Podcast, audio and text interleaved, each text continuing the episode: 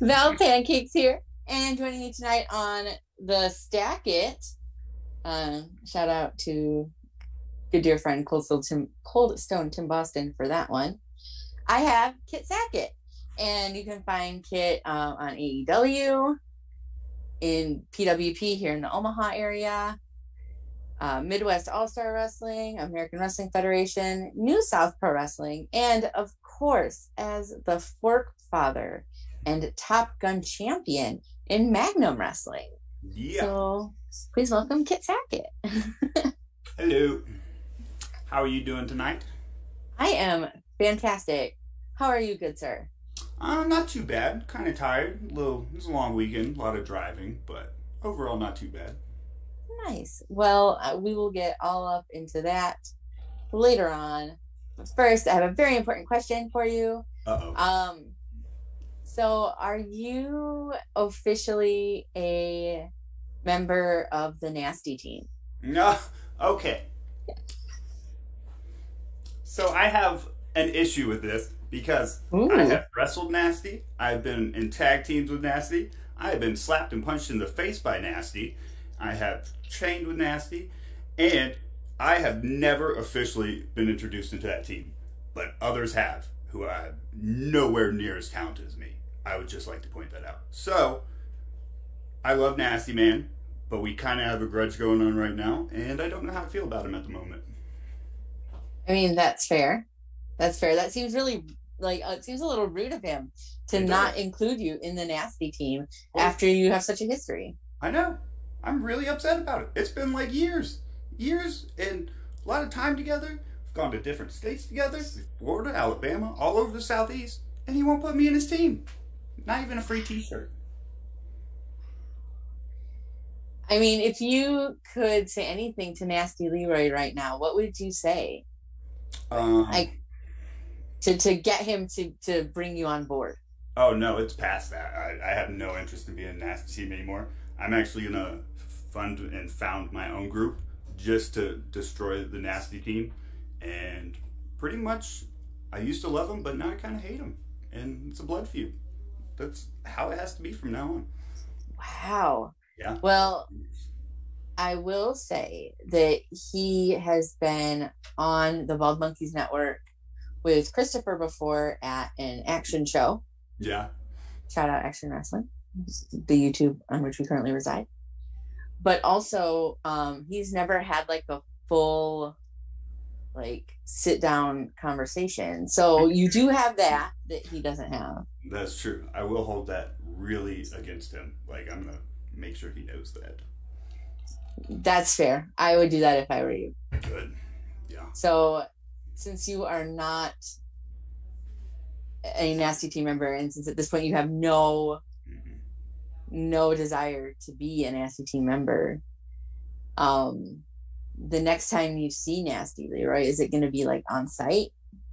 Oh yeah, I built a giant balloon bubble cannon that's just going to shoot out balloons of forks that's going to explode and hit him in the face. Nice. Yeah, we're going to have a fork him to death. Ring of forks. Nice.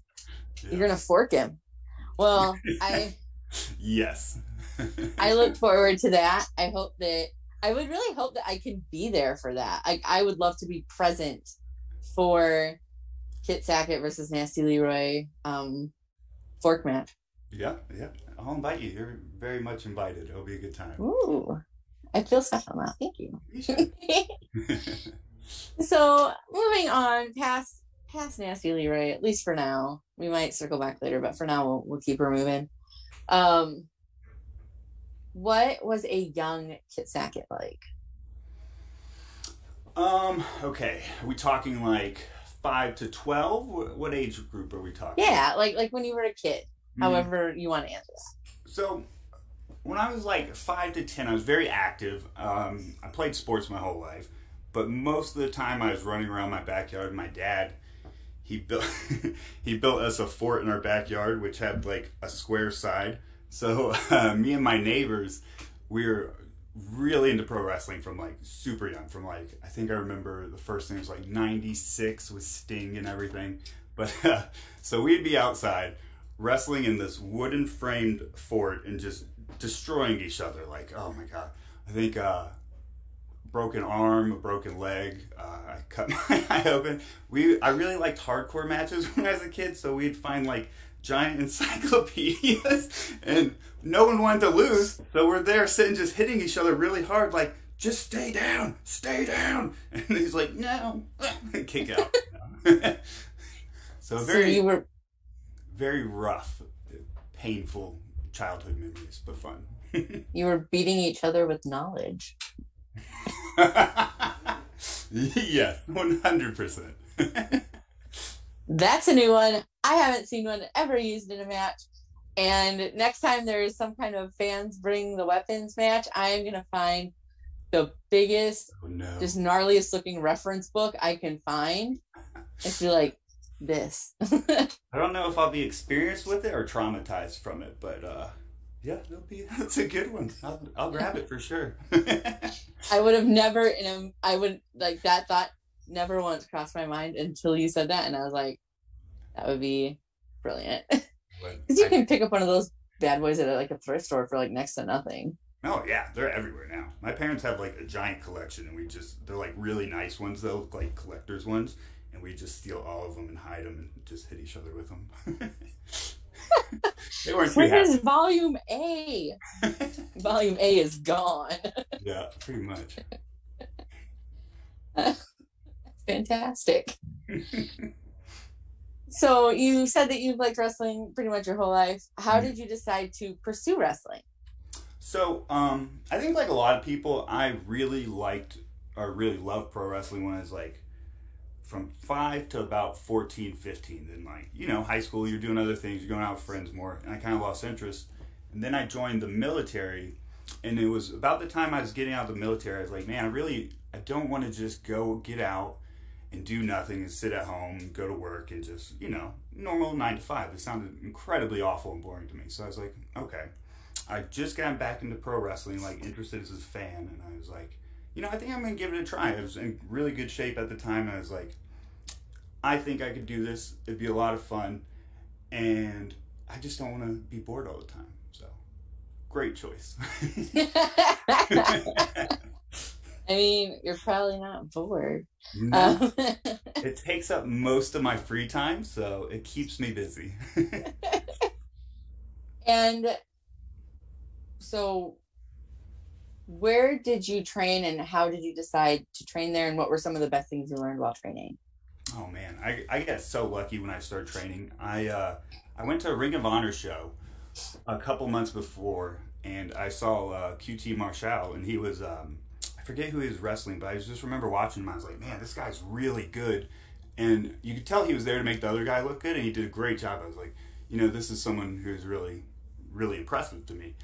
And when I was still looking for schools, there's a couple in the area that were pretty known for doing really good things and having good talent. But I saw, I think it was Instagram, I came across QT's page, and I was like, oh man, this is the guy from the show. It was like, he looked like he really knew what he was doing. And the best part is like, it was like 15 minutes from my house. I was like, oh, way better than an hour drive. I'm definitely going to check it out. So you just kind of got lucky. I got very lucky. So it was definitely meant to be.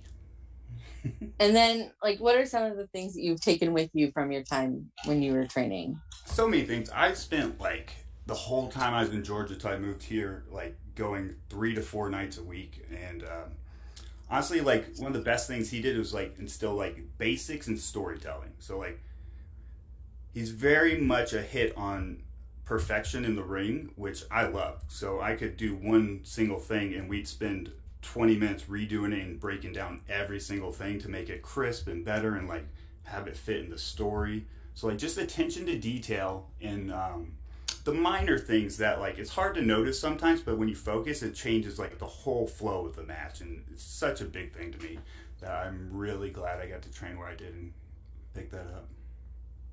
So when did you start training, and how long have you been wrestling? So I started in January of 2018, and so since then I actually waited a whole year of training before I had my first match. So, and I actually got forced out my first match because I was like, oh no, just keep training. And he was like, no, dude, it's been like a year. You have, I've been asking you for like 6 months. You need to have a match. I was like, but I'm not good enough. I'm very much, I was always worried. I was like, oh man, what if I go out there and have the worst match possible? I was like, I don't want to do that. I'll just go train for like 6 hours a night every night. You're just training, no matches, yeah. No, not in front of other people. Mm-hmm. I was petrified of it. I was so like, I'm not scared of crowds, but I'm definitely not a person who goes out of my way to like meet new people. And it's just like, maybe it's an insecurity thing, or maybe it's just a, I don't know, me thing. But so I just really was like, I want to get good at professional wrestling before I go out and try to impress a crowd or whatever.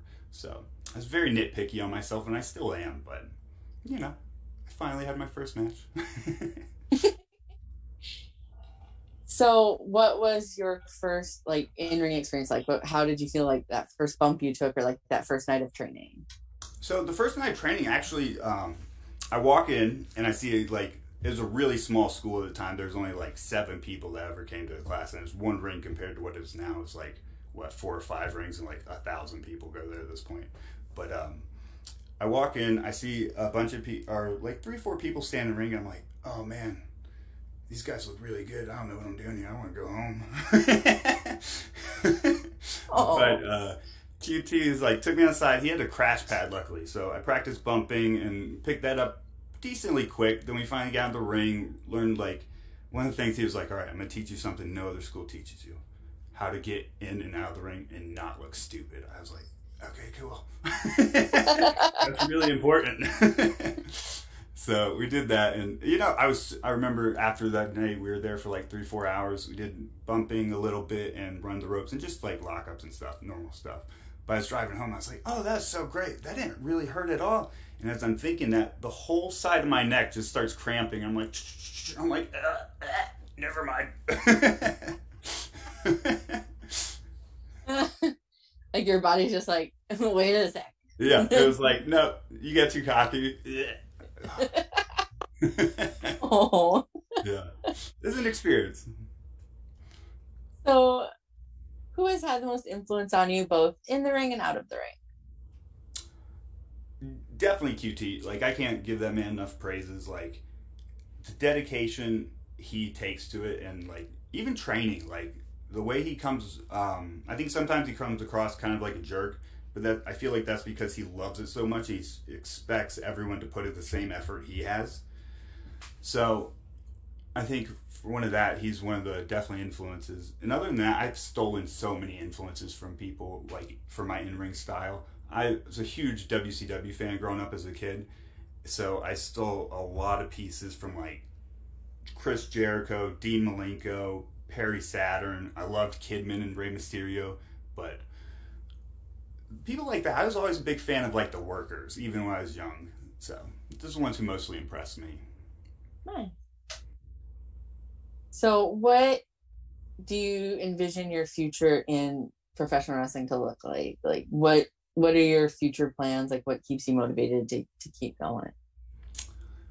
Ooh, that's a good one. So when I got into professional wrestling, I had no goals per se, other than I just want to see how, if I could get good at it. Because, you know, I feel like a lot of times if you try to jump the gun and progress your career when you're not ready, it's almost a setback in a way, because people will be able to tell that, like, oh, he's not at this level. So for me, it's just continuously improving how I do my matches in the ring, my psychology, and just seeing how far I can go. So I don't really have an end goal. It's just, I just want to keep progressing, if that makes sense. So what does like the next step in your progression look like? Hopefully big. Do you have any like short-term goals? Oh yeah, for sure. I definitely want to get more of my, more out there. I'm trying to travel more again. I stopped traveling in the winter because I cannot drive in snow at all, and I will die if I try. Like, I did a show in, it was right on the Minnesota border, and it was nice on the way up there, and it started snowing when we were heading up. I was like, oh no. So then we leave this show, and everybody's like, oh, there's only like 1.5 feet of snow on the ground. I'm like, dude, 1.5 feet? Like, I don't even go outside. Like, it took me an hour to scrape everything off my car. And then it took me like, it's a 2-hour drive up there, all right? It took me to the next day to get home. I had to stop at a hotel because I was like, I can't do this no more. But anyways. Definitely when I start traveling again more, which I've started to recently, and just try to get on bigger shows with people who I can learn from, you know, because there's a certain point where you're wrestling opponents and you have to have talent who is better than you to get better. And that's pretty much what I want to do at the moment, is just find better talent so I can learn from and just steal all their shit. So, you know. Fair enough. So what has been your greatest achievement in wrestling so far? And that can be anything, to whatever that is to you. If you know, if it's winning a title, or if there was like a specific match or an opponent that was like something you looked on, like it's like a pinnacle, or you know, titles and everything are cool, and like it's nice to always have the faith of the promotion when they'll give you a title. But for me, honestly, it's my opponents. I really enjoy when they want to wrestle me and they're looking forward to, like, oh, hey man, I've been looking forward to this match for a long time. I'm like, dude, that's so cool that people would actually want to wrestle you and like want to do cool things. And you're like, man, that's like the trust that they're willing to put in you, and the faith that you'll have a good match with them and be able to do exciting stuff is always really cool to me. So that's cool. Also, fans cheering for you is pretty nice too. Like, I'm first time a baby face in like years, and I'm like, oh yeah, I forgot how this is. Usually they're throwing stuff at me. Well, I haven't seen your work too many other places, but I've seen you in Magnum a couple times, and you seem to have quite a following of, at least of a small contingent of fans that bring you forks. So I don't think I'm over at Magnum. I literally think they just like me stabbing people with forks because they're psychos. But so the fork thing came about. I had just done a long loop. I'd gone to Florida. I'd wrestled in Georgia. And I think I wrestled in North Carolina. I drove straight from North Carolina to Nebraska to do the Magnum show.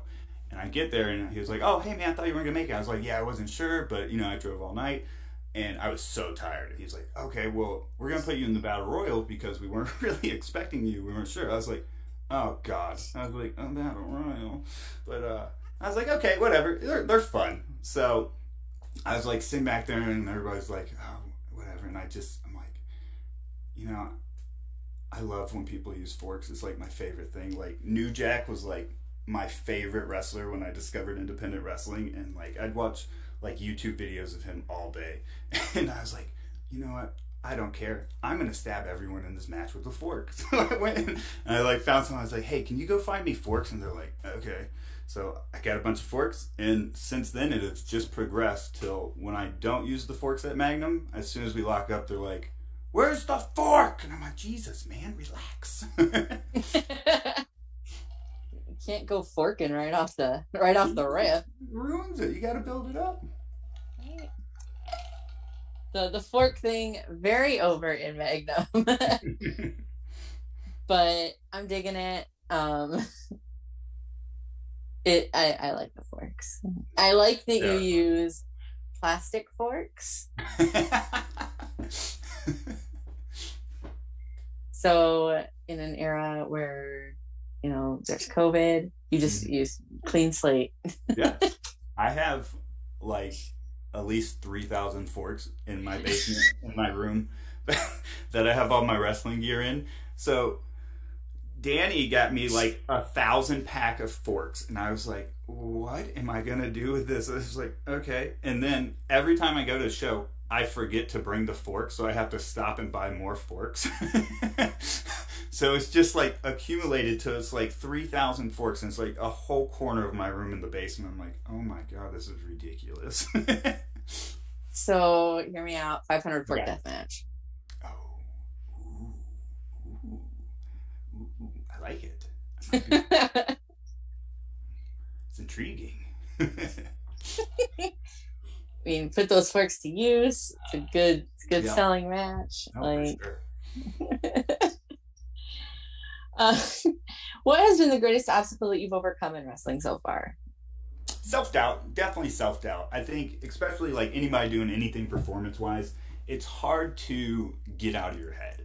Like, for me, it's always like I have a standard I want to uphold in the ring, and if I'm going to reach that or not, or if I'm going to be able to perform to the level everybody expects. And like, that's one of the nice things about like gaining more experience and respect in the wrestling world is like people are more reliable on you, or they rely on you more. But the worst part is they expect way more out of you. Like, I went up to Minnesota, he was like, all right, man, get an hour, do like a 25 minute match. I'm like, man, well, I just drove 8 hours. I'm tired. Like, geez. I was like, okay. But it was a lot of fun because it's a challenge. But definitely self-doubt. Like, I'm always like, oh, I hope that holds up. I hope everybody enjoyed it. I hope my opponent, I hope the fans. But yeah, self-doubt's definitely the biggest one for me. So if you could go back in time and wrestle yourself, like now, but like wrestle yourself for your first match, or go forward in time 5 years and wrestle yourself 5 years from now, which would you pick and why? Oh, definitely 5 years in the future. Then I can steal all my stuff from then and bring it back now, so I don't have to like waste that time figuring more stuff out. I mean, that's very practical. Right? No, you gotta think smart on this. I'm already 32. I only got like maybe 10 more years of like decent wrestling before I'm like back at like the old shows where you're just doing wrist locks for an hour. Like,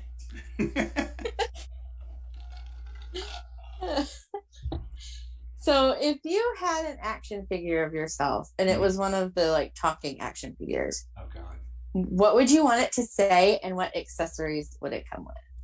Definitely a fork, like, but like, okay, so it would come with an outfit, because I bought an outfit off Amazon when I first did the third fork thing, and it is a literal 6 foot tall bodysuit of a fork, so that head's just like a crown. I'm like, oh, that's amazing. It's the best thing ever. I really want to get Donnie to wear it. I was gonna say, I haven't seen this yet. No, I haven't. I can't convince certain people backstage at Magnum to put it on or let me use it, and it's kind of upsetting. So if you want to help me with that, that would kind of be great.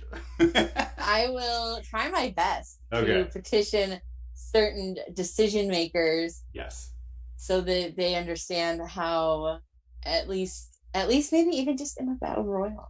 Oh, that'd be so amazing! Like, if you're in a battle royal, Kit Sackett's fork. Yeah, like throw a trainee in there. Like, oh, I dig it. But yeah, so definitely it'd have the fork costume, two giant forks, and it would be like, I am Darth Forklord.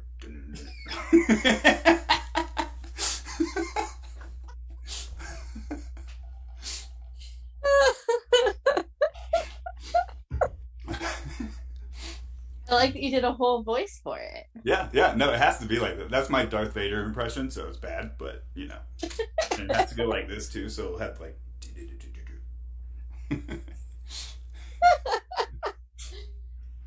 I look forward to the day where we get the giant fork costume in my house. Yeah, me too. I have to find it first because it's been like 6 months, but I'm pretty sure I know what it is. It's probably off becoming king of your 3,000 forks. I hope so. I really hope they don't revolt against you. Dude, oh, that'd be bad. You wake up and there's just like forks in bed with you in the middle of the night. So last road trip I did this weekend, I stopped in a hotel overnight, and I'd gotten takeout from a restaurant, but I forgot to get silverware. So I was like, oh no. I was like, got it. And I just ran in my bag and washed up one of the forks in my bag. I was like, you know, you gotta come prepared. I am ready to eat wherever now. always forking. Yeah, gotta keep it going. I mean, that seems very practical. At least you have a gimmick that has practical uses. It's very convenient, that's for sure. Who knows where that's work has been? Yeah, I know. That's why I kind of washed it off. I was kind of disgusted with myself at the same time. I'm so hungry. It's like I'm sure you're a wrestler. You've probably encountered worse. Yeah, some of those wrestling rings are disgusting. Like, have you seen some of the mats? They're like, yeah, there are some like there are some companies that are that I've seen like on IWTV or whatever, mm-hmm. where I'm like, oh, that looks like it's carrying at least an alphabet's worth of disease. Yeah, yeah. Some of the wrestlers too. You wrestle and you're like, oh my god, I'm gonna go get a blood test after this.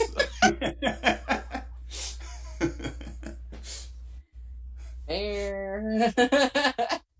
There's some shows I go to where I'm like, oh. Dude, I'm jealous. You travel so much for shows. Like, oh my god, you're like, you are almost set to be a wrestler because you just already down for the car rides. Well, I'm going out to New Wave Pro on Saturday with Coldstone. Oh, okay. And that's, I think, 8.5 hours. Yeah. And then I'm going to GCW in Evansville, and then I'm going to Uncharted in Chattanooga. Yeah, I'm definitely jealous of you. Like, damn, girl, like, this sounds amazing. It was kind of a last-minute thing where I was like, I think I can do this. Yeah. Yeah, let's try it. Yeah, not getting any younger. Yeah. Well, that's the problem with, like, so I was definitely spoiled in Georgia. Like, there's like 35, 40 promotions in Georgia, and like you're like, okay, if I want to work every weekend, like I can booked all the time.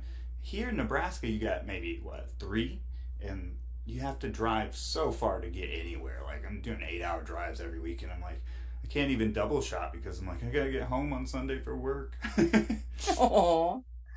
Yeah, it's definitely, when people ask, like, what it's like out here, mm-hmm. it's definitely hard because there's, what, like, 2 promotions in Omaha? 3-ish, yeah. Depending on if you count, you know? Yeah. Whatever. And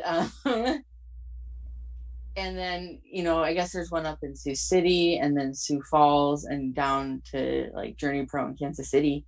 But Missouri has a lot of good promotions. I need to stop being lazy and go get licensed so I can actually go there, because I'm usually messaging promoters back and forth. I'm like, are you on like the Missouri side or the Kansas side? Because I can't go if you're in Missouri right now. And I think there's like a CZW or something in Kansas as well. But and to me, and I don't know if it's maybe just because I am traveling more and I'm looking for more wrestling to go to, that I'm noticing more, or if there's been more things kind of pop up in the last couple of years compared to like when I started doing wrestling. But it is kind of a leap between kind of like that Sioux Falls, Sioux City, Omaha, Kansas City. And then you go over and your next real like stop is you're going to be either in Minneapolis or I guess like St. Louis. Yeah. Yeah. That's pretty much it. You're kind of like either 4 hours to Kansas City or 8 hours everywhere else around the Midwest. So it's not the worst. Like, cause I've done like, God, I think the longest I drove when I was doing the Florida shows was like 23 hours for a wrestling show. I was like, oh. Yikes. Yeah, that was a rough one. Yeah, so like I think that people that aren't from here don't understand like just that sheer distance of like you're gonna have to drive quite a ways to hit anything else. Mm-hmm. And west of us, I don't think there's anything till you really hit Denver and then maybe Las Vegas. Yeah, it's yeah, Las Vegas, another 12 hours past Denver. Right? Like, yeah. So it's very different than like even just over like in the eastern part of the Midwest where you're looking at like Indiana and Illinois and Ohio. Like it just seems like they have just like you can't like you can throw a rock and hit like 7 different companies. But oh yeah, we're definitely in like kind of a dry zone. But like I was surprised I guess coming from Georgia, because there's so many promotions, like how few there were out here, but there's actually a decent like amount of talented wrestlers out here for not real. You know, you have strife with his school, or he did have it, but there's not many training places in Nebraska, but there's some pretty good wrestlers out here for being in such a like a desert area of wrestling. Yeah, I think that, you know, to what you were saying is a lot of people that are here were trained well, and that there are people here that train well. Mm-hmm. Maybe not quite at the moment, but the last probably 5 years or so, there's been kind of new talent coming up, and it's cool to see that we can sustain ourselves here. Mm-hmm. Where we're not, you know, having to bring people in from who knows all over the place every month, but also where we can bring people in, and it's not like there's somebody for them to wrestle, so it's not just like some one-sided ugly like match. Yeah, absolutely. Yeah, I totally agree. It's really nice that like the fans are kind of great here. Like, they're, if you don't have a name talent on your show, they'll still come and they'll have a great time because they'll still get to see good wrestling. But then when you do bring in a name, you know, everybody gets to learn from it a lot of times if they're like a good dude or woman, and like they come in, they give great advice, and like so far I have not had a bad experience with anybody that's come in or any of the wrestlers in the Nebraska area, which has been really nice. It's I like, you know, I've been kicking around here for like almost 10 years now, which is scary that I've done anything for 10 years. But, you know, it's a lot of the same people now as from when I started. And I think the people that remain were the best people for the to remain. Like, I think a lot of people that are no longer in the business probably shouldn't be. So fair. No, it's very fair. It's really easy to get a stagnant area too, especially like in this where it's such a desert. But so far, everyone who I've encountered is either really talented or a great person. So I'm not a bad experience or anybody bad to say about them. And you've been like, it's interesting to hear your perspective, because like I said, I'm kind of from here. Mm-hmm. This is where I learned what independent wrestling was. I didn't know that it was like a thing until here. Mm-hmm. But for you to have come from somewhere else where there's a ton of it, to say that is kind of, you know, like a little feather in the cap of the area, or however you want to look at it, because Nebraska wrestling cap. Because you've seen other things and you've been other places. Mm-hmm. So if you could create your own title, if you just could create a title, what would it be for and how would it be defended? Like, okay. What would you call it? Like, I 100% know. It'd be the I beat Nasty Man for not putting me in his club title, and it would have a giant fork on it, but a real one that I could hit him with the title every time I saw him. Every time. I'd be like, hey, Nasty, nice to... Wouldn't even let him say hello. Be like, oh my God, I hate that man. I hate him so much. Would you come out to Return of the Mac just to spite him? Oh, yes. Yes. Come out first. Yeah, you got best ideas. You can come with me everywhere. It'll be me and you against Nasty Man all over the country, and we're just gonna beat him up everywhere. I'm for it. I would definitely like take a video of it, and we could just like do like a whole like YouTube series of just you just beating up Nasty Leroy in various locales. I like it. I'm so down. You're on notice, Nasty Leroy. We're coming for you. Next time I see you, Nasty Leroy, no hugs, just forks. Just forks. I mean, you can have like half of my fork collection, so you can just go all over the country shanking them. I was like, I wonder if I'll see him this weekend. If I do, I'll definitely fork him. Amazing. Last time sending a message. Yeah. Last time I saw Nasty Man was when I went down to New South. And I was like, okay, I'm going to go get ready for a show. I'm going to, like, do my hair, like, oil my beard. And I walk in the bathroom, and Nasty is peeing in the bathroom with the door open. And I'm like, oh, my God.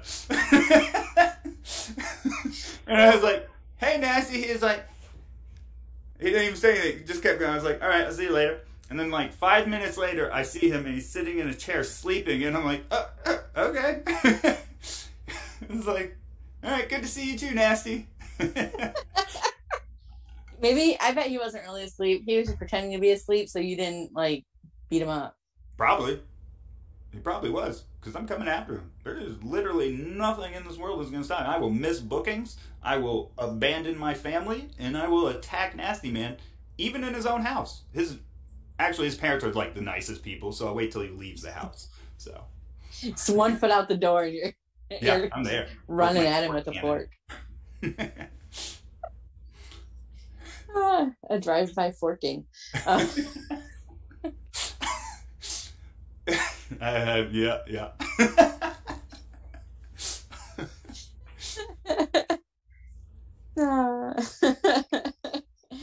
Well,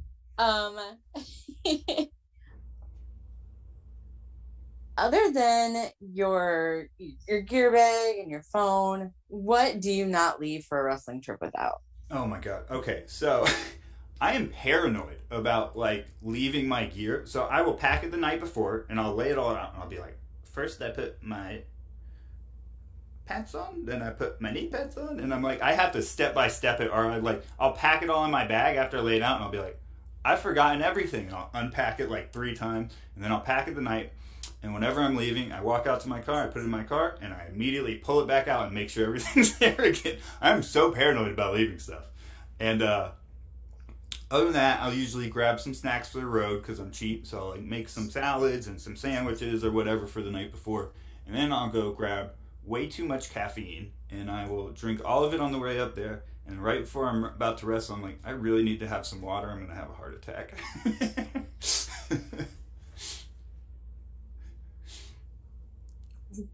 I mean, we could use the deforculator if you do. Oh, that was bad. That was bad. Oh my God. That was awful. Yeah. That was like bad, like worse than a bad dad joke. Oh no, that was like grandpa joke. Who you're like, okay. Oof. That's like it's a groaner. Yeah, that was... my sincerest apologies. I'll never. You should apologize because that was awful. I don't even know if I want to do this interview anymore. I'm like, oh. You're just like, forget it, done, and. Yeah. I can't put up with these like terrible jokes anymore. Like I'm knocking my computer over. I'm like, okay. What is the wrestling word that you use most outside of wrestling? That's a good one.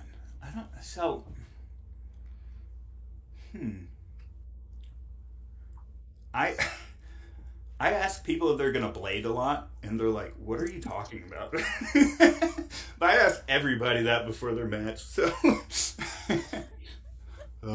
yeah, I'll be at work, and they're like, "All right," and I was like, "Are you gonna blade?" And he's like, "What?" And I was like, "Okay, I'll leave."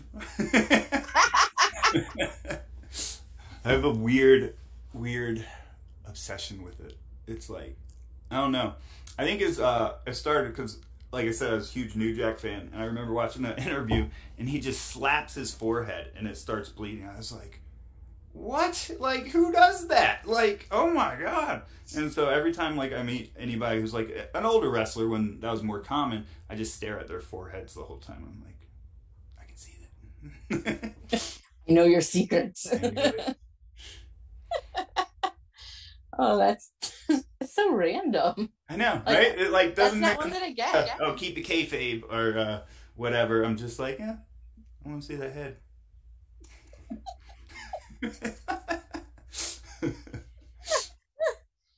So, New Jack seems to be a pretty big influence for you. Did you ever get a chance to meet New Jack or see him in person? Absolutely not. I'm terrified. I was terrified of the man. Like, I know people in Georgia who'd like been on shows with him, and he's like, oh, he's super cool. I was like, oh, that's so awesome. Still never want to meet him. He terrifies me. Fair enough. Yeah. I was fortunate, very fortunate, in so much as I went to Mania Weekend in Tampa last year, and I saw his match Mania Weekend. Oh. And we had walked by each other, and he very nearly bumped into me. Mm-hmm. And in that moment, I felt a fear like I had never felt before, and I was like, I never want to experience that again. I don't know if, like, how much of that is his personality or, like, but he was probably one of the coolest characters of all time in wrestling, in my opinion. I mean, he has a heavy lore. Yeah, like, the background for a man who's never been on, like, national TV is insane. Like, it's very, like, almost, like, territory, like, legend of, like, New Jack. And you're like, ooh, what's going to happen? Fair. Mm. So, you kind of mentioned it. I know because I live here, too. You're driving because you don't have a choice, and you're driving everywhere. What do you like to listen to on your drives? So I have a very wide range of music tastes. Like, recently I've gotten into more country, but I like trailer park country, where they're talking about, like, I guess their drug addictions and stuff is way more entertaining to me than, like, talking about your love of trucks. That's the most boring thing I've ever heard. Like, oh my God, how many songs are, like, I love my truck and I love my farm, I'm gonna kick my dog, and you're like, what is wrong with these people? But so I like the weird stuff. But I'm really into history, and recently I've been really on, like, the Mongol Empire with Genghis Khan and everything. So I listen, no, that's just, like, my new thing. I know way too much about, like, Genghis Khan at the moment and Subutai, and, like, I could go on for hours, and my fiance hates me for it. But I listen to a lot of Mongolian throat singing.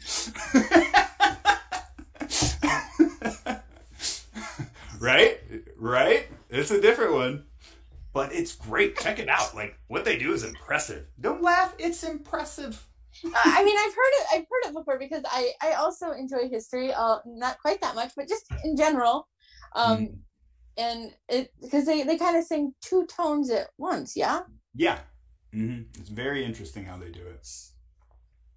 That, I mean, nobody's ever said that before. That helps. You like trailer park country and Mongolian throat. That's singing. Like that's like the recent trend for, like, the last month, and I'm kind of like, my playlist I now hate on Spotify, because I'm like, all right, I'm tired of you. So I'm probably about to find a new music phase, because I'm kind of bored with the trailer park country. You can only say so much about trailers and meth for so long. Not enough Mongolian throat singing in this playlist. That's a new one. Yeah. Truly. I appreciate that. Yeah, fair enough. I mean, you know, people are like, oh, you know, I listen to everything. And they give me something. I was like, okay, that's normal. Yeah, they're like, I listen to everything. And they're like, I like Britney Spears. You're like, everyone likes Britney Spears. Calm down. Right? But when I hear the Mongolian throat singing version of Toxic. That would be amazing. I would like to hear, like, Mongolian throat singers covering, like, pop tunes. That seems very interesting to me. That's a good one. I was trying to annoy my coworker today, so I put on this guy. I think his name's Richard Cheese, and he does jazz versions of, like, metal songs. And I had that going on the stereo all day, and he's like, "Hey, man, I can't fire you, but I wish I could."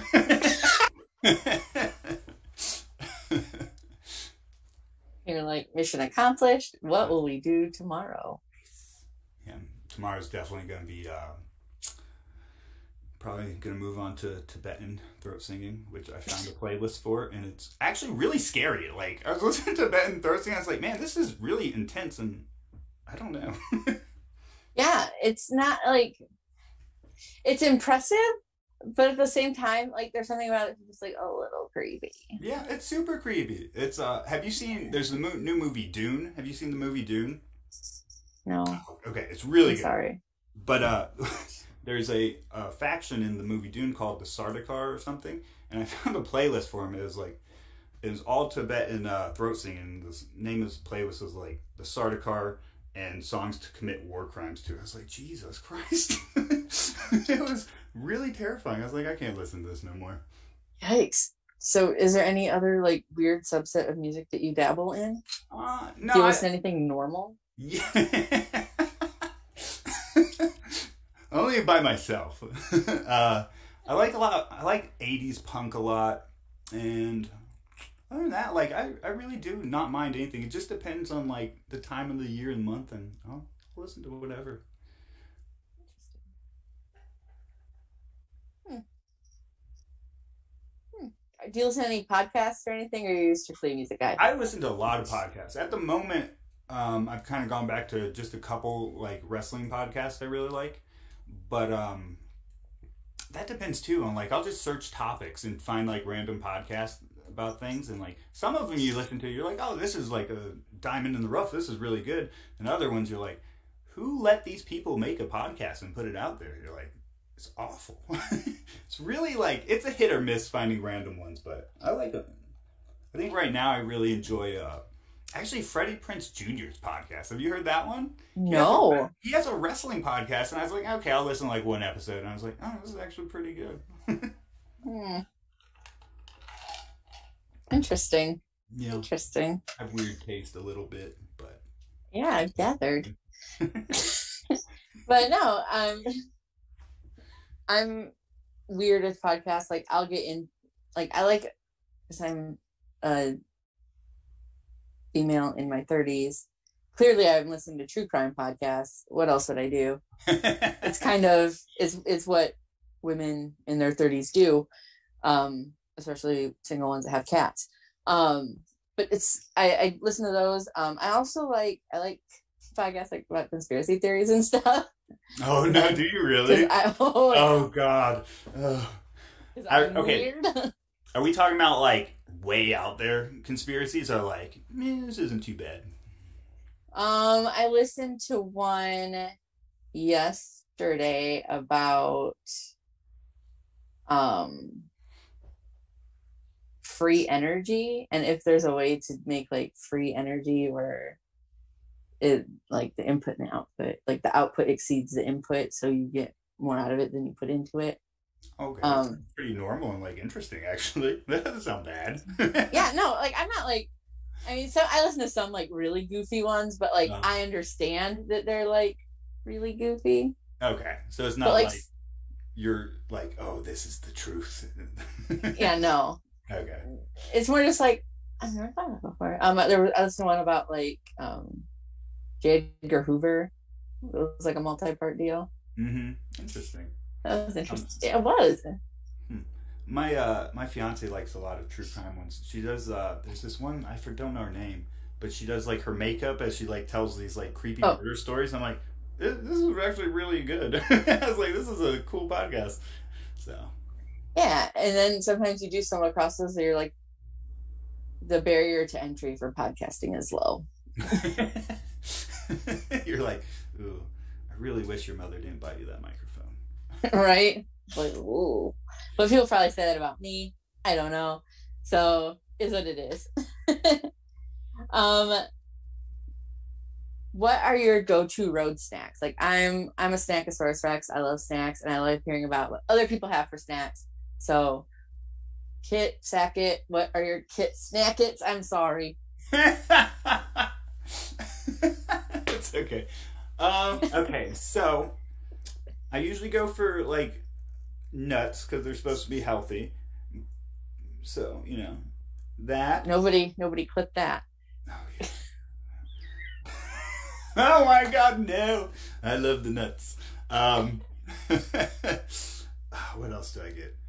I usually try to bring snacks from home, so, like, whatever I can steal from my cupboard without being yelled at, I'm just like walking out at like 4 in the morning with like a whole arm full of things trying to sneak out. And I'll have like chips, I'll have like bottles of water, I'll have Gatorades, and then I also stop at the gas station and I'm like, I mean, I'm gonna get whatever I want. And it's like, it depends, like donuts sometimes. And then I get to the show and I'm like, yeah, I should not eat so much on the road. They're like, you know how I was planning on doing that moonsault? That's now going to be just a kick to the stomach. But not my stomach. No. Your stomach. So, when you travel, like, who are you traveling with? Like, who are your, like, road buddies? So I think one of the issues with me also being from Georgia is, like, I've made actually really good friends here in Nebraska in the wrestling scene. But I think a lot of the ones I've made good friends with are newer in their career. So we're trying to do different shows and different types of shows. So I usually end up writing by myself, which is the most boring 8 hours of my existence. And, like, oh, man, it's rough sometimes. But I don't mind it usually until, like, I'm driving back from the shows and I get, like, super tired immediately after the show ends. Cause I'm like, I hype myself so much to wrestle that after I'm just like, okay, I'm ready to just go to sleep. But most of the time it's just me in the car. Like, I've started doing a couple more shows with people where I'm riding with, but the car load's kind of changed. So no riding buddy at the moment. Aww. It's sad. I have no friends. Aww.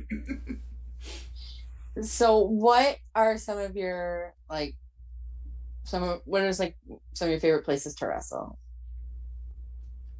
Ooh, you know, I've wrestled in a lot of places since moving here, and I've only gone back a couple times. Minnesota's really nice. Like, the crowd's always great. I really do like Omaha because it's such, like, a small, like, tight-knit, like, crowd. They're always, like, super excited when they know the people, and that's fun.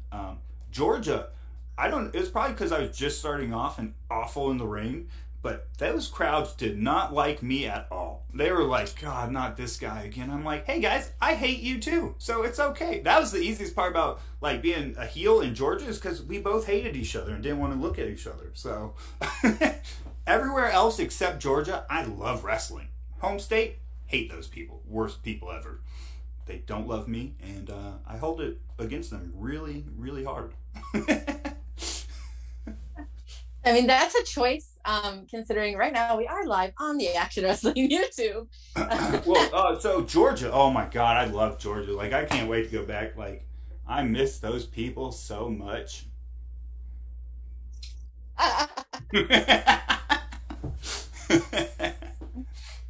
mean, take away from that what you want. I hate them.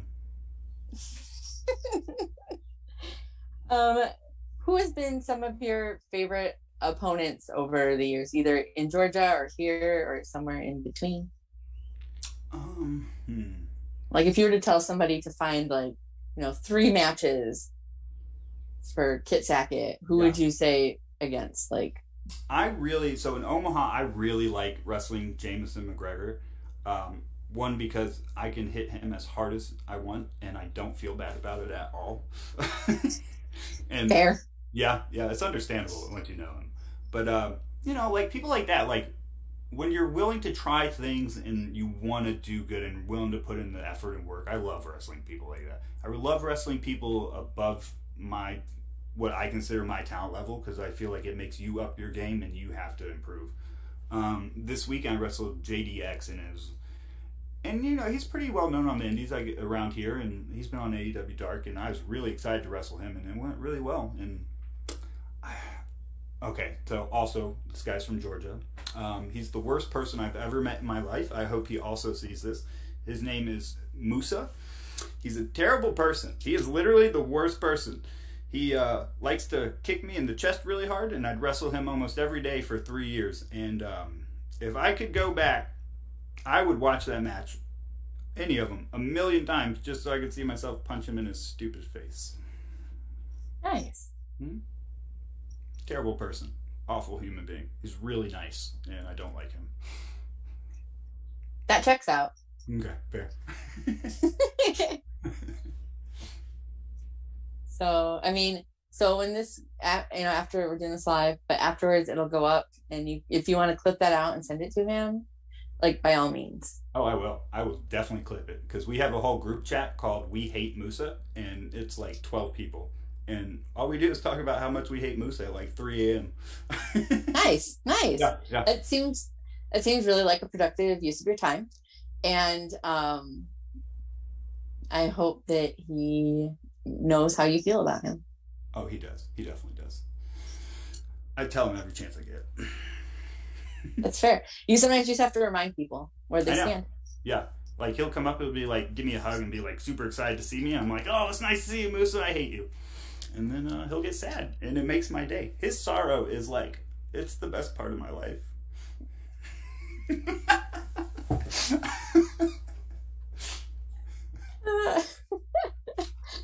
So, what is your favorite move to take, and what is your favorite move to give?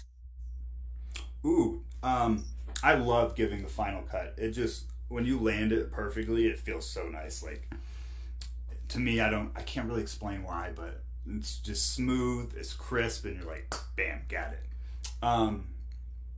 To take, that would depend on the person, because everybody, like, a lot of people have, like, little variants to how they do moves and everything. And to me, it just, a lot of it depends on the person.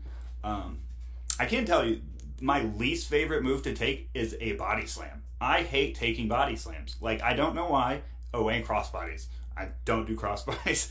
But back to body slams, which I hate. If you call a body slam, I'm slipping out of that, and I'm going to kick you in the back of the leg, because I don't want to take that. So anybody out there that wants to wrestle Kit, yeah, all the body slams. Or none of the body slams. I have a secret pocket in my gear that's made for super sharp forks, so.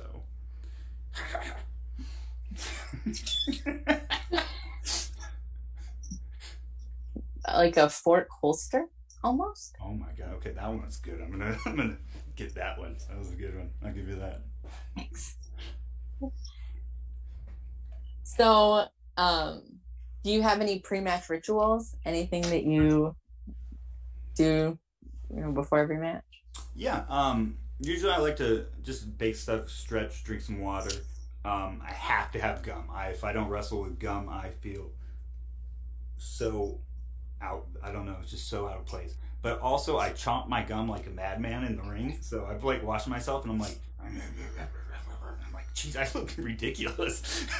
But I need the gum, so I'm still gonna bring the gum, and I'm gonna as much as I have to.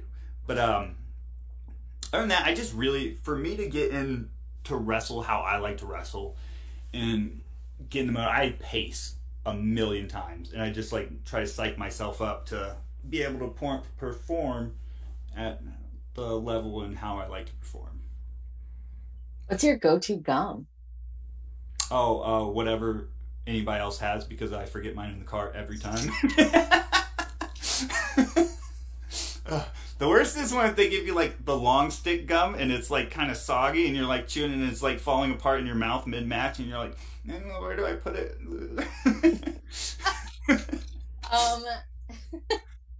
Fair. Mm-hmm. I 99% of the time will have Spearmint Extra on me. Ooh, nice. Just if you ever need a little. Fair. Well, usually I only realize it like 2 minutes before my match. I'm like, oh yeah. But usually, if I do remember it, I have like 13 packs of Orbit gum in my car at any given time that I buy on the way to shows and forget. So, you know, I'm prepared. If anybody asks me to go to my car and get something, I have it, but not in the arena. So I want to take a little break in our questions just because we have somebody in chat here. One moment. I'm going to try to read this. Can't you want to force me because I didn't invite you to the nasty team, still want to run with that, but I'll still fight you, and you're not going to fork me. Is that a nasty man by chance? It absolutely is. Oh my god, nasty man, I hate him. You know, he's just such a great guy, and I can't wait to see him so I can punch him in his big ass stupid head. You know, nasty man, it's really nice to have him in the chat. He's a great person. I love him. I'm going to stab him with a fork in the face. You're going to face fork him? Excuse me? What type of show is this? I don't know. You're the one doing all the forking, not me. Yeah, that's a good point. Fair enough. You win that one. Yeah. Okay, so here's the setup. Me and you, we're going to travel the country with our exploding fork ring match. And we're just going to beat the shit out of Nasty Man all over the country. And he's going to be really sad. But then we're going to go after the other members because we're jealous. We're not jealous. We're mad. We're okay with it. We're fine. We're fine. We're not pissed. We're not disappointed. But we're going to, I can't say murder. We're going to punch every single one of them in the face. And I hate them because I know most of them. And they're really nice people. And I still hate them. You're going to go on a reign of fork and terror against the nasty team. Yeah. I'm going to have you come up with my catchphrases from now on. You're killing it. I love like wordplay and puns and dad jokes and dumb shit. And forks are so easy. Yeah. Forks are so easy. It's the best, easiest gimmick I've ever had. And it's so over the Magnum faithful love the forks. I know, and I'm like, man, I just want to have like a really competitive match, and they're like, stab him with a fork. I'm like, God, guys, I hate you, but okay. And I'll like go get a fork. You like reluctantly people forking down. People. Fair. So I don't know if that nasty man is going to choose to respond, but if he does, I will let you know. Yes, definitely let me know. Back to our regularly scheduled interview questions. With all of the traveling you do, it seems that everybody has at least one like good travel story where either something really exciting happened, or like there was just like a series of weird events, or you almost died. Like, what is your like best travel story? Okay, I for some reason the last like 2 months have the worst luck going to Minnesota. So a month ago I was supposed to go up there. We're like 3 hours into the car ride in the middle of nowhere, and we hit like a piece of concrete that another car shot off and popped our tire. So we and we're just sitting out there for like 4 hours. I was like, hey man, I'm not gonna make this show. I feel really bad, but it's like 4 hours of sitting in the middle of nowhere in Iowa, which is like the worst state other than actually ever. It's the worst state ever. I don't know. Really? Driving through Iowa is just torture. And like you'll get off to get gas and it's like, oh, gas station, next exit. Then you get off and it's like 12 miles away. You're like, I'm not driving 12 miles. Get it out of here. Like, what? Oh, yeah. Unless I can see the gas station from the interstate, that is not a gas station I'm stopping. Oh, no. No. And there's like, okay, so I don't know. There's this rest stop in Iowa. So actually I changed my mind. I hate Iowa more than Minnesota. It's Iowa that's the problem. But there's a rest stop in Iowa that you have the bathroom and then you have the stall. But the stall's only like 4 feet high. So if you go to use the urinal, you're like, I look over and there's this old man just staring at me like, and I'm like, oh my God, what do I do? And I'm like, all right, well, bye. Nice to see you, sir. So weird. Like, who does that? Who makes a stall like this tall? And like, I don't want to make eye contact with strangers. Like, very strange. I don't want to make eye contact with strangers like ever. Anywhere. Let alone when I'm in like a vulnerable position. Yeah, especially in a rest stop, because that's like the weirdest spots, because everybody's covered in like snacks and stuff and drinks, and you're like, everybody's sweaty and it's gross. It's very gross. Yeah. Anyway, back to the story. So we hit the chunk of rock. We popped the tire. It's flat. I was super tired, so I'm like on the side of the highway napping in the passenger seat, because and I wake up to this very large police officer. He's like, "What are you doing?" I was like, "Oh my God!" I was like, he scared me. I was like, "I don't have drugs." He's like, "What?" I was like, "Nothing." I was like, he's gonna think I'm a crackhead sitting on the side of the road. Anyway. He's like, do you know how to change a tire? I was like, yeah, but I don't want to. He's like, well, it takes forever for roadside assistance, so you're going to have to. I was like, okay. So I start changing my tire, and this guy's just staring at me awkwardly the whole time. So I'm like half doing it, and I'm like, okay. And I'm like changing. I'm like, why are you? Leave me alone. Like, is he going to hit you with a tire iron? Like, what the shit? Know. I was like, maybe he's like seeing what I'm doing. I don't know. But anyways, we get the tire on. He was really nice. And he pointed us out to this nearest town, which was also like 8 miles on this little spare tire. So I drive another 8 miles to this town. There is a mechanic shop, and we're like, hey, do you have a spare tire? And he's like, okay. He goes in, looks, and he comes back, and he's like kind of dragging me, and he's like, this poor man has one hand and like a weird hook. And I'm like, oh, you know, this is kind of terrifying. This is like a horror movie. And I was... super great guy. Like, he gave us a refurbished tire that had been refurbished twice and had like 2 plugs in it. He was like, I'm going to give this to you for free because this tire is not going to save you. And I was like, oh, God. So it ended up being like a 16-hour travel day for a 7-hour drive, and that was pretty bad. Oof. It was pretty rough. And then, okay, and then 2 days, or Friday, when I was leaving Saturday for Minnesota again, I hit a possum. A possum, like a giant steroided up possum that was huge. Runs out, it was coming back from the gym late, and it comes in, and I runs in the road, and I hit it, and I was like, okay, it's a possum. Like, I feel bad for the possum, like, because I don't try to hit animals, I like swerve and stuff. But I hit it, and I felt really bad. And then all of a sudden, I start hearing a sound. I'm like, oh my God, did I pop my tire on a stupid-ass possum? And I'm like, you gotta be kidding me. I gotta go to Minnesota in like 6 hours. I gotta leave. And I pull over, and luckily I look at the tire. I'm like, oh, okay, the tire's cool. I was like, I wonder what... And I look closely, I'm like, my whole front end is broken off. And, like, the inside wheelbase is scratched. And I was like, oh, no, this got way worse. So, what I did is I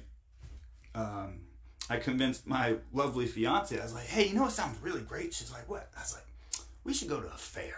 She's like, a fair? I was like, yeah, we should go to a fair. She's like, oh, I love fairs. That sounds great. When is it? I was like, tomorrow. She's like, okay.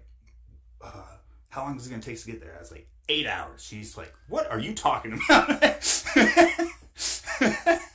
I was like, think of all the great road trips we'll see. It'll be an amazing fair. And, you know, she was like, oh my God. So I convinced, she went with me. Bless her heart, she went with me. She enjoyed it. We listened to not Mongolian throat singing. She refused. And, you know, we tried to go to, like, Mall America and see some sights. Because, like, that's the cool part is, like, getting to see these, like, neat parts in the country you otherwise wouldn't see unless you do those types of trips and, like, cool places. Unfortunately, it was Sunday and most of those were closed, so she was not happy. But it was still a fun trip. Did you at least get her a funnel cake? Yeah, she did. She got a funnel cake, but she didn't save me any because I was wrestling, and I was, like, watching her out of the corner of my eye eat funnel cake. And I was like, oh, you mean terrible. I mean, you made her come with you. I did. I felt really bad. So, I think that her eating the funnel cake is the least you could let her have. Yeah, but she could have, like, got me one, too. I would pay for it. Funnel cake is delicious, and it should be shared with friends. Funnel cake is delicious, and you should eat it all yourself like a goblin. You know, I can't disagree, because if I was in her position, I would have done the exact same thing. So, do you have any hidden talents? Oh, man. No. Can you Tibetan throat sing? No. I tried, and I was told if I sing... I love going to karaoke nights at, like, bars and places, but I think I tried it once, and they literally threw me off the stage in, like, 20 seconds because they thought I was being a dick, but I was literally just trying to sing, and I'm really bad. It's a traumatizing moment, to be honest. Like, here I am just trying to be a professional karaoke singer, and they're like, hey, you can never come back to this bar ever again. I'm like, all right, dude. Fair. Aw. Yeah, I know. I hurt my feelings really bad. I mean... You could try again. You could practice. Oh, no, I'm terrible. I don't like the sound of my own voice. It's awful. So you're not going to sing if there's ever a Magnum karaoke night? No, but I will go and watch and support. Update from Nasty Leroy. Oh, God. You not fork face me.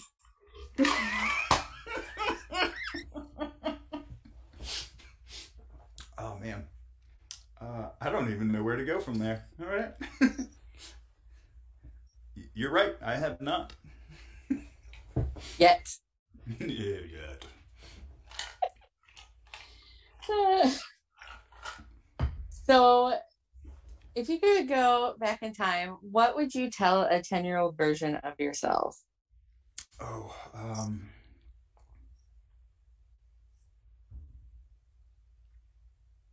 you know, I'm pretty content with everything I've done. I'm I like trying new things. I've been pretty good about it. The only thing I tell myself is learn to read, because I am dumb, Val. I am really dumb.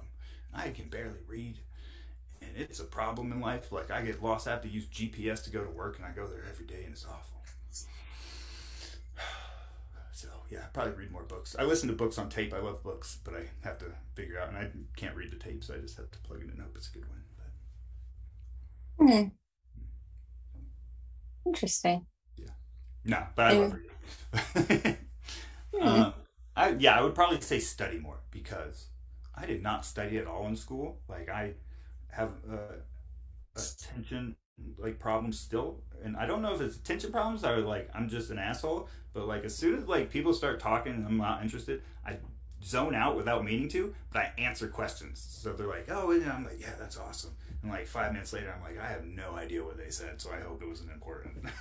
It's like you go into screensaver mode. It's like, there are things going on, but like you're not doing anything. No idea what's going on. It's like when I have to call matches with people, and I'm like, it goes kind of weird, and I'm like, I'm not paying attention. And they're like, all right, what do you think? I was like, that's great.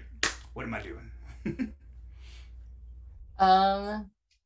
Update from that nasty man. Thirsty said you have a weird playlist. He's not wrong. I'll give him that one. Yeah, he did that one. But then, Kit, why are you trying to beat up everybody in the nasty team? It's not going to end the way you wanted it in. Excuse me. I hate him so much, Val. Like, he's the worst person in the world. I've known him for years. He will not put me in his team. He doesn't say hi to me. He didn't wash his hands after I saw him in the bathroom, I'm pretty sure. And then he came up and slapped me in the back. And I was like, that's disgusting. Also, yeah, I know everybody in the team. I could literally... I'm going to have a fork cannon. And then I'm going to have you. So it's going to be me and you. We'll be back-to-back in a ring of the nasty team. We'll just be like... and we'll stab them all. And we'll be good. It'll be good. I mean, Nasty Leroy, I don't know when the next time I'm going to see you is. Hopefully never. But he's a terrible person. But... if I do, I'll have a fork for you from Kit. The message. Yeah. Just a few more questions, and then we'll go to see if there's any questions from the chat, and then we'll wrap it up. So, okay. Super duper. What is the biggest animal that you could take in a fight with just your hands, no weapons? Oh, okay. So...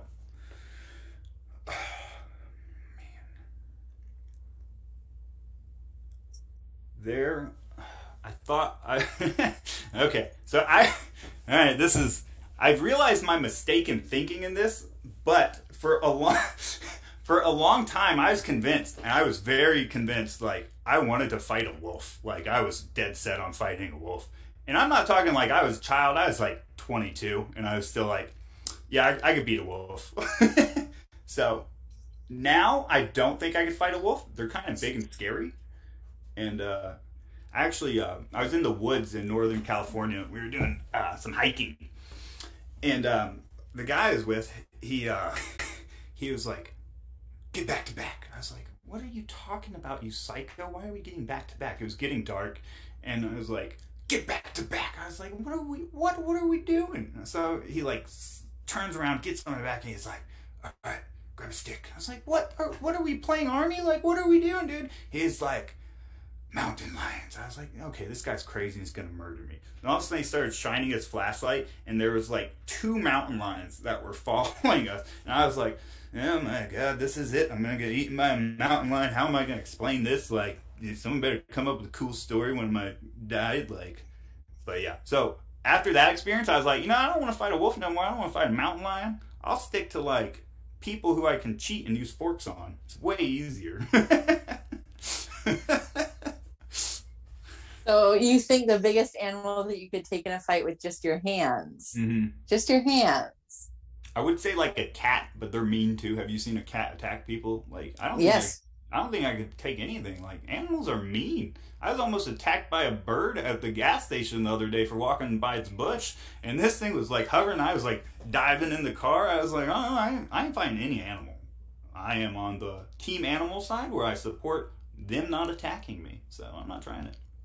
You can take your question and run away with it, because I'm not answering that, because I'm not fighting any animal. Fair enough. I've never had anybody just flat out refuse to do that. Yeah. Some people are trying to tell me that they can fight a kangaroo or a bear. Kangaroos, and I'm like, they like box for sport. Have you seen them? Yeah. Yes. We're not fighting kangaroo. No kangaroo. I wouldn't want to take that on either. I mean, you go with like a... What animal do you think you could take? That's the question. If it was attacking me, because I'm not like going out to like attack animals at random. I like animals. Yeah, I think they're cute and cuddly. I like to frame that in like it is coming, you know, to attack me. Fair. Maybe like a bunny rabbit.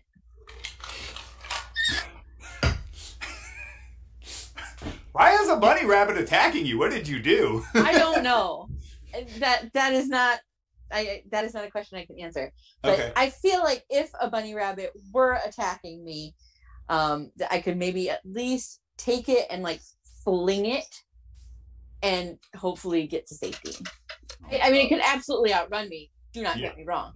I just think that I'm much larger than a bunny rabbit. So you're just going to brute force murder this poor bunny. If it was attacking me, potentially. Oh my God, you're crazy. I didn't know how crazy you are. I've known you for like a year now. Like, you're insane. Just you wait. Again, only if it is attacking me first. I'm not going to go out there. If you give me the option to like, if you said here's a bunny rabbit, I would be like, oh, thank you. And I would hold it and pet it and make it love me. But in the back of your mind, you're like, I hope you bite me so I can throw you so hard. No, never. I hope it doesn't come to that. Yeah, hopefully not, because that'd be terrifying. Bunnies are mean.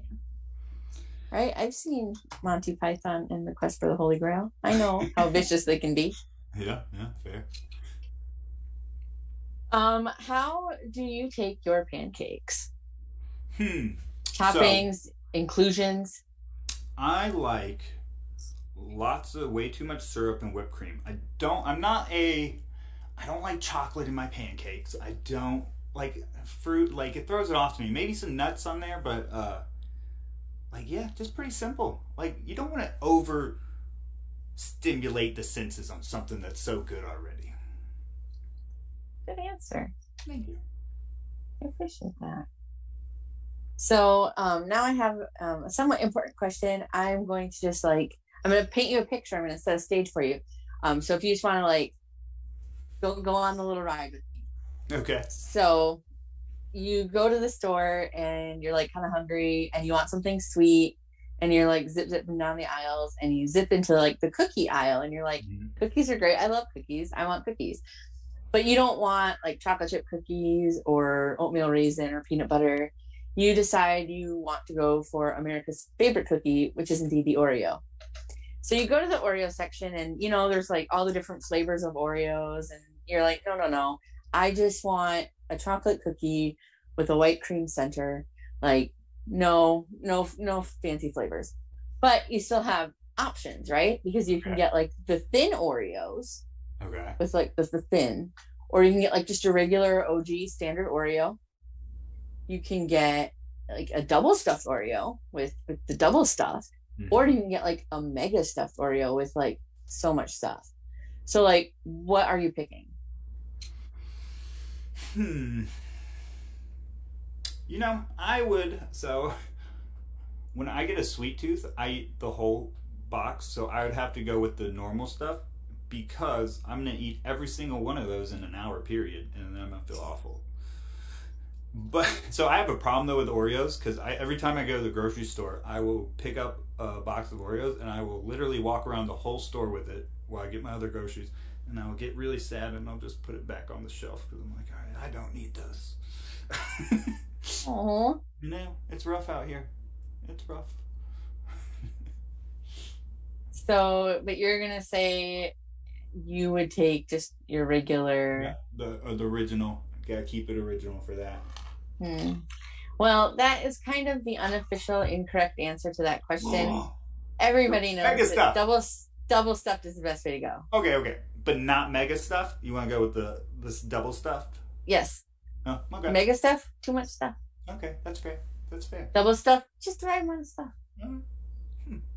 I might have to do that next time I get Oreos. I'll have to find out. So, Christopher, do we have questions from chat? Oh, yes. We have a few questions from the chat. So the thing with double stuff is that it's actually the perfect ratio of cream to cookie. So if you would put the two cookies together, it's actually almost a 50-50 ratio to the cream with double stuff and the cookies. But if you do it with the regular OG Oreo, there's so much cookie and not enough cream. So... and I apologize before we get to questions from chat. I just want you to know that I have a message here that says... Is it him? I did wash my hands, and there is some new members. So you did say you know all of them, and I did say hi to you. Yeah, after he woke up from his nap. At least he washed his hands. You know, I'm denying that fact of the story. I think he's lying to make himself sound better, because I want everyone to know who watches it that Nasty Man comes off as a great, nice person. He is a terrible human being. He is mean to people. He bullies people. He has the largest hands and the hardest chops I've ever taken in my life. This man, oh my God. He gave me a headlock takeover.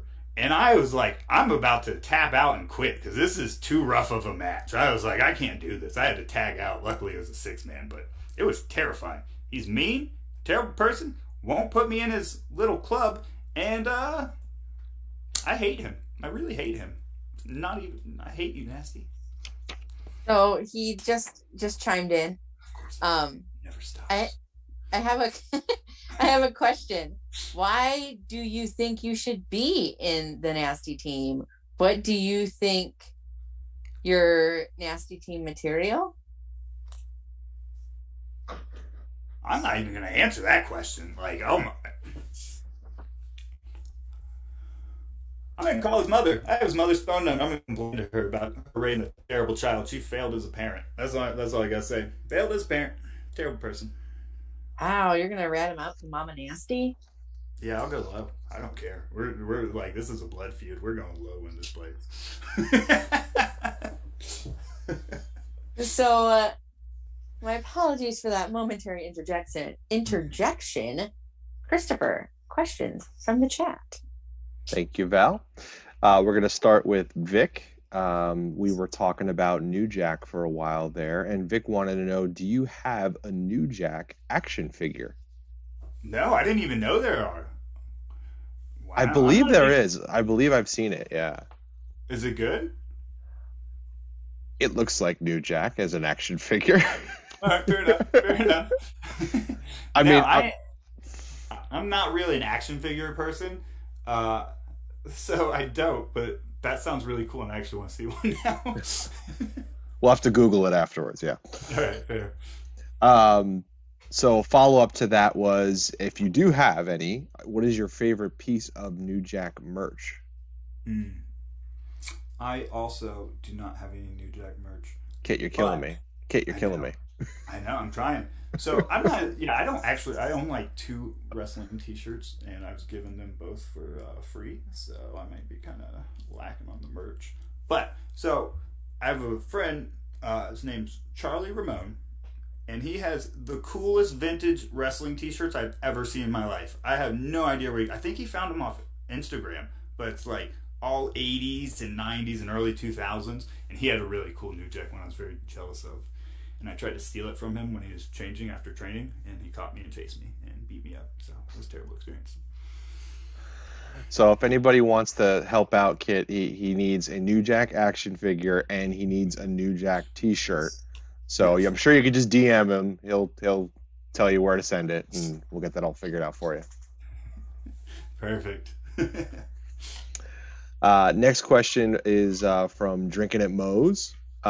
Favorite death match wrestler? Ooh. Okay, so I have a question about death matches. Are y'all both fan of death match wrestling? I am, yes. I am. Okay, so I feel like a lot of stuff nowadays gets labeled as death matches when it's hardcore matches. Like, it's a weird difference, I feel like, that's kind of like slipping on that line of like what's hardcore and what's death match. But I would have to say, in my opinion of death matches, what I think they are. That's a hard one, man. What is God? Oh God! Oh God! He's the coolest guy, and he's way too tough. What's the definition of what's the difference? What's your definition of deathmatch versus hardcore? Because now I'm super interested in what the line is. I don't. When I got into like independent wrestling on like YouTube and stuff is where I first found it. I watch a lot of CZW stuff, and so like to me, deathmatch is like the glass, the light tubes. And a lot of like sharp things, I guess, like that. Where like hardcore, I guess you could have it also, but like it's just barbed wire and thumbtacks, which are also awful, so it sounds weird saying just barbed wire and thumbtacks. But yeah, I feel like it has to have that next level from a normal hardcore match, which can be pretty brutal back in the day. Like I was a huge Abyss fan, but I wouldn't even consider what he did really death matches compared to like today, where there's so much glass and like, ugh, crazy. Yeah, when I think deathmatch, I think the pit, I think ICW, I think all the apparatuses that they're building with the light tubes and you know, that to me is deathmatch. I agree. A hardcore seems to be like, okay, there might be a trash can, there might be a chair, thumbtacks maybe if it's starting to get really crazy. Like that's probably somewhere around the hardcore area versus deathmatch, which you might be right. It involves something that's sharp and will cut you. Yeah, that's kind of usually along the lines I think of, but I agree. I will concur with that. I think that, like you were saying, like, you know, of course, trash cans, chairs, you know, kendo sticks, if you want to get into, like, you know, thumbtacks and barbed wire, those are hardcore. And, like, those are things that you would have seen on WWE in the Attitude Era, right? Yeah, 100%. But when you start graduating to, like, light tubes or like fuckery boards, that to me is deathmatch. I agree.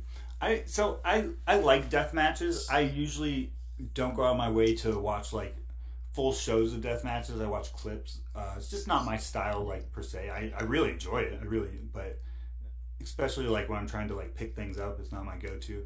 But, like, I think a lot of, like, early CZW is, like, the idea of death matches to me. And, like, dude, I give those guys credit, man. Like, those guys have to be insanely tough to, like, do all that and, like, do it constantly. Like, all that blood and cut up, and good for them. They're better men than me. Agreed. Yeah. No, thank you. They can do it. Yeah. All right. When... Final question from the chat. It's from our VIP, Vic. It is his staple question. In your opinion, who has and what is the best gear of all time? Ooh, that's a good question. Man, maybe... Okay, so... Well, that's a hard question because gear's changed over the years so much. Like, you had, like, the 90s, which was just kind of like... Everyone looked like Nirvana, and and then like New Japan has some great gear. Like their ring jackets in New Japan are insane. Like the detail they go into. Like Okada has like maybe some of the best gear in the world, I think. But then I think that depends on your flavor too. Like because you can go the opposite way and say like the Road Warriors because they just look badass, like in the spikes and everything. So, but in my opinion, I would say Okada probably has the coolest gear in the world. Awesome. Nice. Well, that was questions from chat. Thank you, chat, for asking those questions. Kit, thank you for answering those questions. And Val, back to you. Well, wouldn't you know, before we wrap it up here, we have a little not hitting a little message for you here. Remember how David Ali said something about Mama Nasty? Don't be like David Ali, gotten at the Nightmare Factory and is going to. Wait, I said I loved his parents and they were great people. So, I don't know what he's talking about that. I only said, and I'd like to be very clear, Nasty Man's parents are wonderful people. They just raised a giant piece of shit.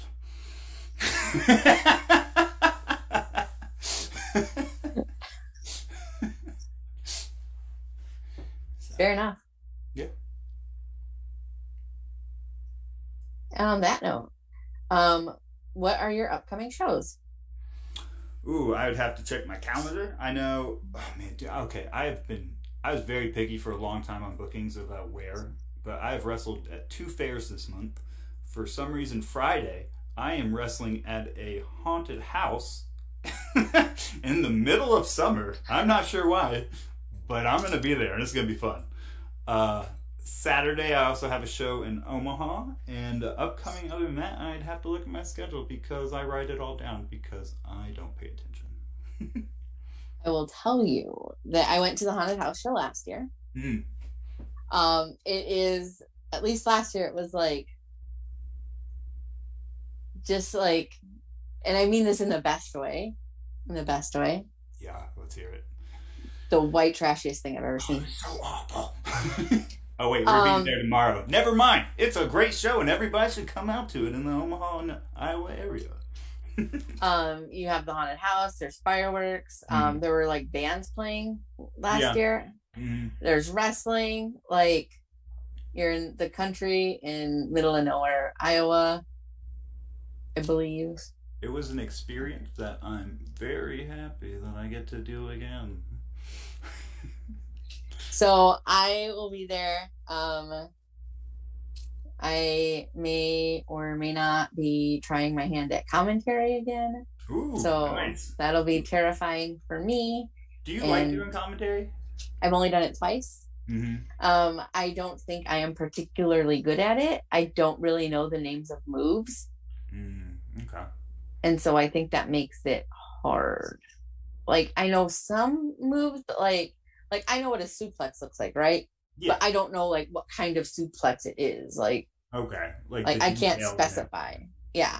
I think it's like anything though. You're just telling a story. So you have like the color who does the adds the flair to it, and you can definitely do that. You don't need to know like the moves and stuff because the moves are just the details. It's all about bringing the story up. You have to play by play. So yeah, it should be interesting. Thank you. We'll see what happens. It should be a fun time. Mm-hmm. I think so. And then where can people find you?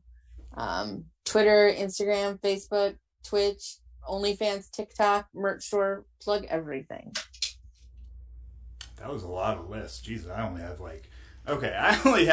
Instagram and Twitter at the moment. And they're both just at Kit Sackett.